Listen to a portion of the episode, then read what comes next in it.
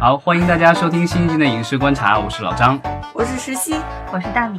好，我们现在就是又来聊一个老话题，就是我们最新公布的一些电影立项的消息。对，这是老张每个月要有执每念个的月话总有那么几天需要上网看一看。 其实我觉得在电影剧看立项是一件很欢乐的事儿，你会脑洞大开的。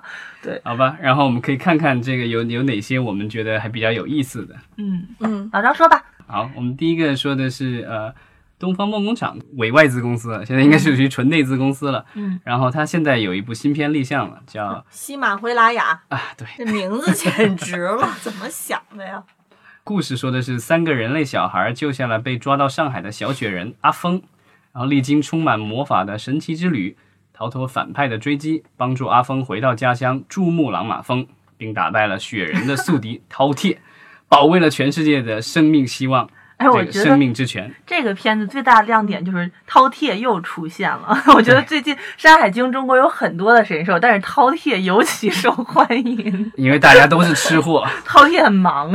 对啊，这在长城上打完了，又回喜马拉雅山了。对，太多了。嗯，所以这个是东方梦工厂正在进行中的一个项目。对，这个应该是在梦工厂与呃东方梦工厂解除关系之前就已经立，就是确立下来的一个项目，对，所以他们已经在制作当中了。这个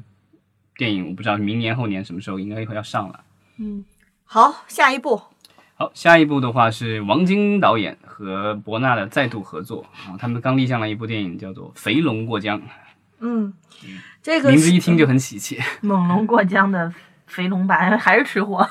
对，又是其实就是变相的饕 餮，饕餮也是龙吗？哎大家都爱吃。那梗概说的是这个干探朱福龙，名字就很喜庆，因遭悔婚，遂把愤悲愤愤化为为食欲欲，啊，被愤为食欲。三个月内暴肥成了三百多磅的胖子。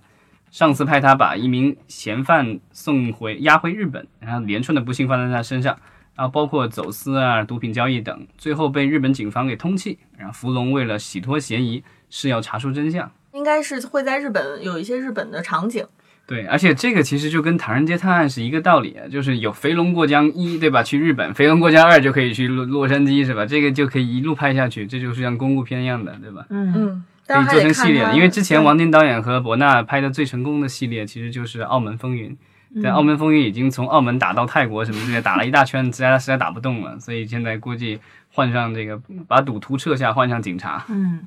好，好，下下一面部下一部这个就是啊、呃大家已经期待了十几年的一部电影。手机二之朋友圈，对，这个在十几年前的时候，大家有手机、有短信、有电话，但是没有微信。现在有了微信以后，这个手机终于有了续集，叫做《手机二之朋友圈》。对，那个时候还是短信翻盖手机。对，编剧还是刘震云老师，然后备案的单位是呃冯小刚导演自己的公司东阳美拉。嗯，对，然后梗概我们可以看一下，对吧？这个主角还是严守一。十八年前，严守一是电视台有一说一的主持人，十八年后他成了网站朋友圈的主持人。唉，严守一在主持 节目的时候说点朋友圈的奇闻趣事，在生活的朋友圈里，严守一和朋友之间也发生了许多啼笑皆非的喜剧故事。嗯，这个就属于写的就完全不剧透的这种 梗概。对，等于什么都没说，大家期待一下吧。对，然后这个当年呃手机第一部上映的时候，我记得当时还是有很大的话题性的，因嗯为大那个时候真的是大家就是大家陆陆续续都有手机嗯了，然后有一部这样就是具有话题性的这个。这个电影出来，然后里面的很多台词也成为了金句，对吧？嗯对我就记得那句是吧这不是手机是手雷， 当然是这个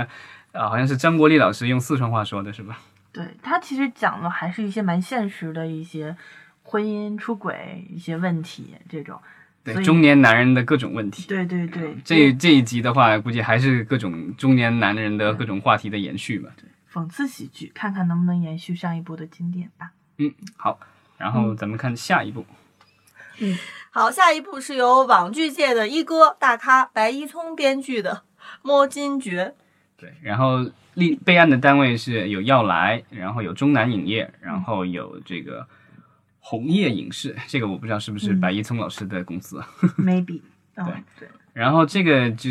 的梗概，你可以看一下，就是说，就是七十年代几个年轻人到北大荒之边，为避狼灾误入古古墓，然后并约定保守秘密，结果消息走漏，引来盗墓贼，几人再下古墓，发现墓是虚种，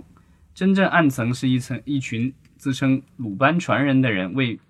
躲战乱而修建的。最后他们一起战胜匪贼，重回地面。这听起来像这个桃花源的故事， 《嗯，桃花源记》是吧？嗯，盗墓题材啊，哦对，然后这个是白一松老师最擅长的，对吧？这这个什么《盗墓笔记》啊，然后《鬼吹灯》啊，悬疑啊都都对写过。这个好像完全是一个原创的一个故事。对，咱们接再下来看，对，中文侠，感觉可以拍系列的一部片子，英文侠、日文侠、法文侠这种，对，到底讲什么故事呢？老张来念一下。呃，他是梗概说的是这个唐风是一名中文教师，面对事业爱情双失意，决定离开伤心地，远走泰国。在曼谷，唐风认识了马克和宝丽娜两位不因不懂中文而分别失去事业和爱情的外国人。然后唐风决定教会他们中国中文，想不到却吸引越来越多人前来学习。哦嗯，这个好像听听上去没有特别吸引吸引人啊。对我就是想知道他们是怎么展现这个侠义侠的对这个侠字怎么在展现，对吧？我教中文的时候怎么就能够展现出侠义？难道他的教材全部都是武侠小说吗？ 可能念中文的时候嘴里会喷出字儿来，然后把你念倒，用用嘴炮的方式把你念倒。哎，那个就是好像有一部国内有一部漫画还是什么的，就说的好像就是就是他的超能力来源于这个汉字，嗯，那我忘了具体什么名字了。OK，不知道，看看那个梗概，并不像一个奇幻超能力，就是或者是超级英雄片儿的感觉啊，还蛮现实题材的感觉。对啊，但他怎么就吸引越来越多人来学习呢？肯定是学了以后有超能力。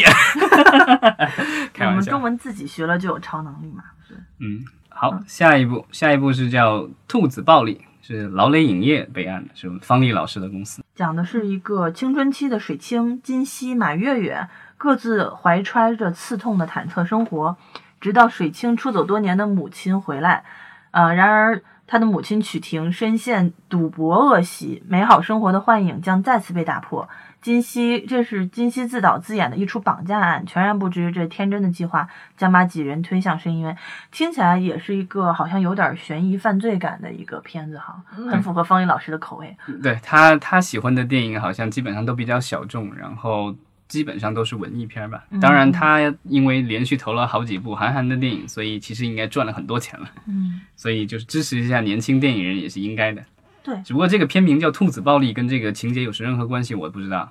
是鄙视我们属兔的人吗？算了算了，一不小心暴露了年龄。 是没事，我们当年是九十年代属兔的。啊，你怎么能这么说呢？难道我是七十年代属兔的吗？好吧，然后咱们看下一步，下一步不得了了，这个是来自于网大中的战斗机是吧？ 往生内容，四平青年之喋血满曼谷嗯，芯片厂立项的，好像那个好多都是在外国哈，有我们有泰国的，有日本的，这又来一嗯个在曼谷的。对啊，这个就是之前咱们聊了很多次的，就是说因为各种很多奇葩的事情不能发生在伟大祖国，所以我们只好嫁祸给其他国家了。嗯，咱们看看这个有多奇葩啊！替身演员张浩的爱情和事业双双失意，又查出了罹患癌症，所以他呢为给生活凄苦的前妻娜拉和儿子毛毛留下一笔保险赔偿金，远赴泰国求死，却意外卷入了一起国际刑警联合泰国警方的打击犯罪行动中，历经波折，终又收获事业与爱情。但是他还是有癌症啊， 他收获事业与爱情，癌症怎么破？咱们就期待一下 吧。对啊，但是四平青年这个网大，但就是在爱奇艺上也火了好久了，是吧？嗯嗯嗯对，已经拍了好几部了。之前就是很红第一部的话是、呃第一部好像是在四平当地的，后来好像成功了以后去香港拍过，嗯然后好像还有其他澳门也拍了吧。反反正就是，然后现在又又这个，又而且这这一次好像是以正常的电影立项，我不知道会不会上院线，但我觉得上院线的可能性可能不大。但是之前我们也聊过，现在的一些网大为了规避审查的风险，所以他嗯们愿意接受更严格的审查，在前期接受更严格的审查，这嗯样会确保就是说后期不会说它上线了以后又被要求下架这种事情而发且我生。知道现在好多网大都好像是开始尝试着试图先按照院线电影的方式操作，嗯能上院线就上，但是它整个的内容还是主打以网大受众为核心来做的。然后就算院线那边走了一圈儿，然后票房并不是很理想，然后但是最后回到网上还以网大的方式操作也会赚钱，但是它感觉就不一样了，我是一部院线电影了对。包括导一演颗自红己心，两手哎准备，是吧？对对对，嗯，所以这个项目其实我们还是应该密切的跟进一下哈，毕竟是往生内容，看看它到底在院线上有没有生命力。对对嗯嗯对，但我觉得它上院线的可能性不大，有可能就是象征性的做个首映什么之类，拿了个龙标做个首映就完事了。嗯，然后最后一部，最后一部这个海之战，对，然后这部电影的话，这个梗概说的是康熙年间施琅与猛将兰里统一台湾的故事。然后主人公兰里是福建水军的一员猛将，在收复台湾的过程中冲锋在前，为胜利取得重大作用。这个好像历史传记片的感觉。对嗯对，这个应该属于重大历史题材了。对，而且因为最近大家都在说这个两岸统一的话题，所以这个其实也是符合国家大的方针性的这种方向的一个电影。对没错，对，这个对我觉得这个电影让我最最吃惊的是它的备案单位的名字，对，所以我要一定要把它说出来。这是我见过有史以来最牛牛牛牛的牛叉的这个电影公司名字，叫华人全球影业有限公司，挺猛的，挺猛的。就差叫全球华人影业有限公司了。 估计全球华人影业有限公司没准被人已经注册了，所以他只能倒过来注册。对，所以我觉得就片名叫什么都不重要，的公司名真的是牛掰呀。这个可能是属于这个红色题材，其实主旋律的那主旋种，律嗯对对对，大嗯海战嘛，对，之前也有拍过郑成功啊什么之类的，嗯但只是说这些古装的主旋律的电影的话，我觉得有可能就操作上面还是有有所失策吧，没有像我们这个现代战争的这些可能嗯更成功一些。我我也不知道这样类似于这样的古装的这种，因为之前跟上前两期咱们也聊嗯过，就是现在古装动作片其实是遇到了一个瓶颈。就不管你做的再花哨，内容做的再好，就包括你做只做成就是大家都觉得还拍的挺不错的，就是绣春这种刀系绣列春刀系列，对啊，其实它的票房也不是那么理想。就蛮有天花板的，是那种蛮硬核的，粉丝还会去想看的。它不是一个类似于大家看电影的第一梯队的首选，嗯对，对，有可能我觉得可能是就是像你说的，就是电视剧里面这种古装大侠太多了。对但是这个海之战听起来是古装战战争争片，对、嗯，对，如果拍的好的，应该还会有一些视觉奇观大特对效。前两年那个韩韩国国那部的叫什么来着？